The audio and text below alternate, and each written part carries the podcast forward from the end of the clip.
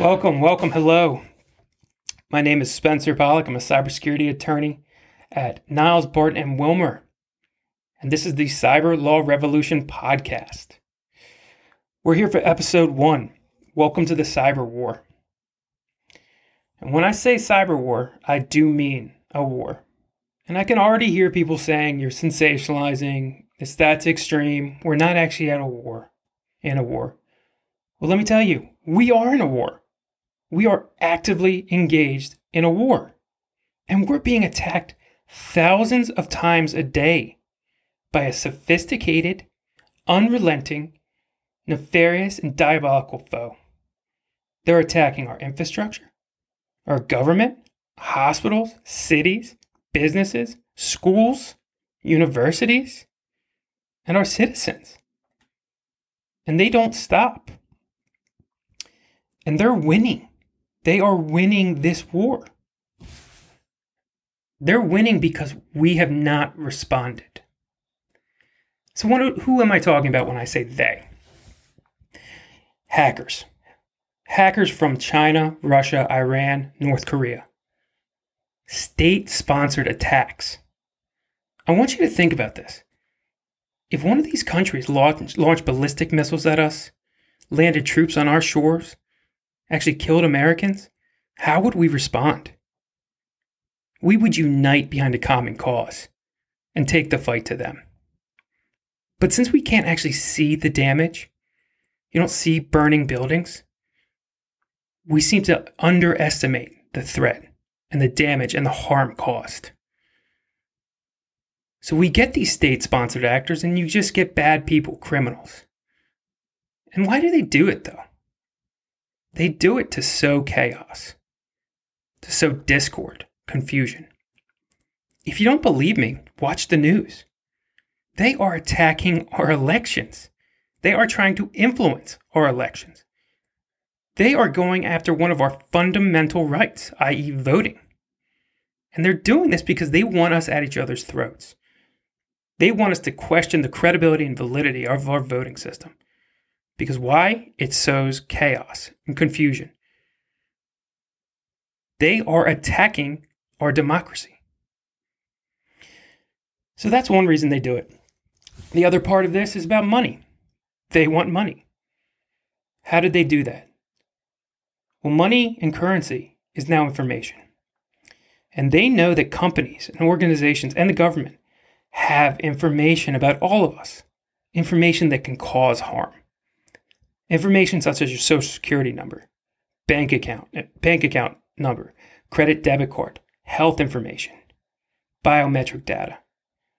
And they're leveraging the tools they have to get into our systems and take that information. And what happens when they get it?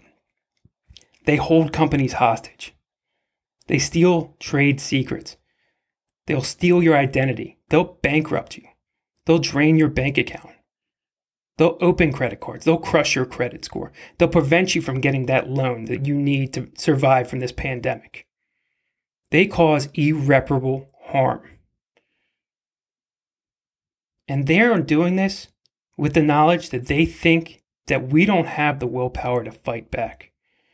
They think we're too weak. They think we're too broken. They think that we will not take the fight to them. But unfortunately, they're wrong. Or fortunately, sorry, they're wrong. They've completely underestimated the willpower of the American people. Because when we unite behind a common cause, we are a hammer.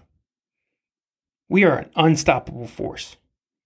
And when we see the dangers and we get behind taking the fight to them, we will win the war. And I can already hear again people saying, well, you seem really fired up about this. I am. I'm extraordinarily fired up.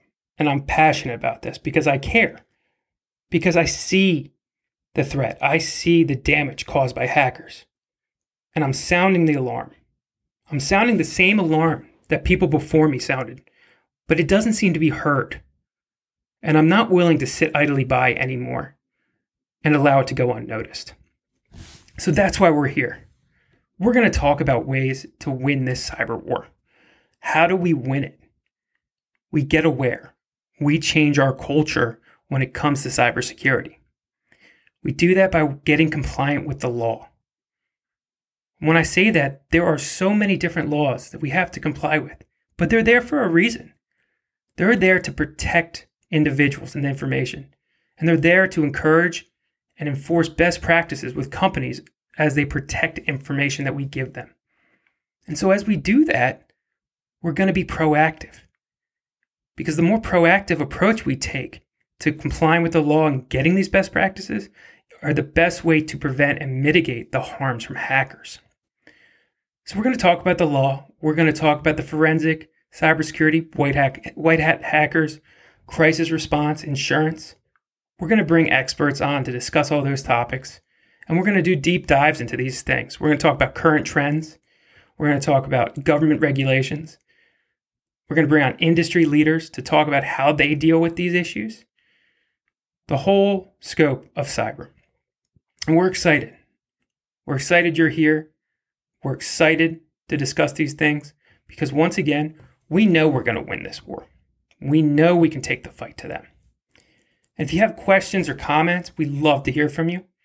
Just give us a call, 443-381-3586, or shoot us an email, sspollock, that's P as in Paul, O-L-L-O-C-K, @nilesbarton.com. And tell us also what you want to hear about and who you want to hear from. Because this is about doing this together. This is about fighting this war together. Because if we try to do it alone, we will not win. But if we unite, we're going to win the war. I'm confident of that. I'm looking forward to discussing with you all moving forward. I'm looking forward to talking about it. And once again, welcome to the Cyber Law Revolution.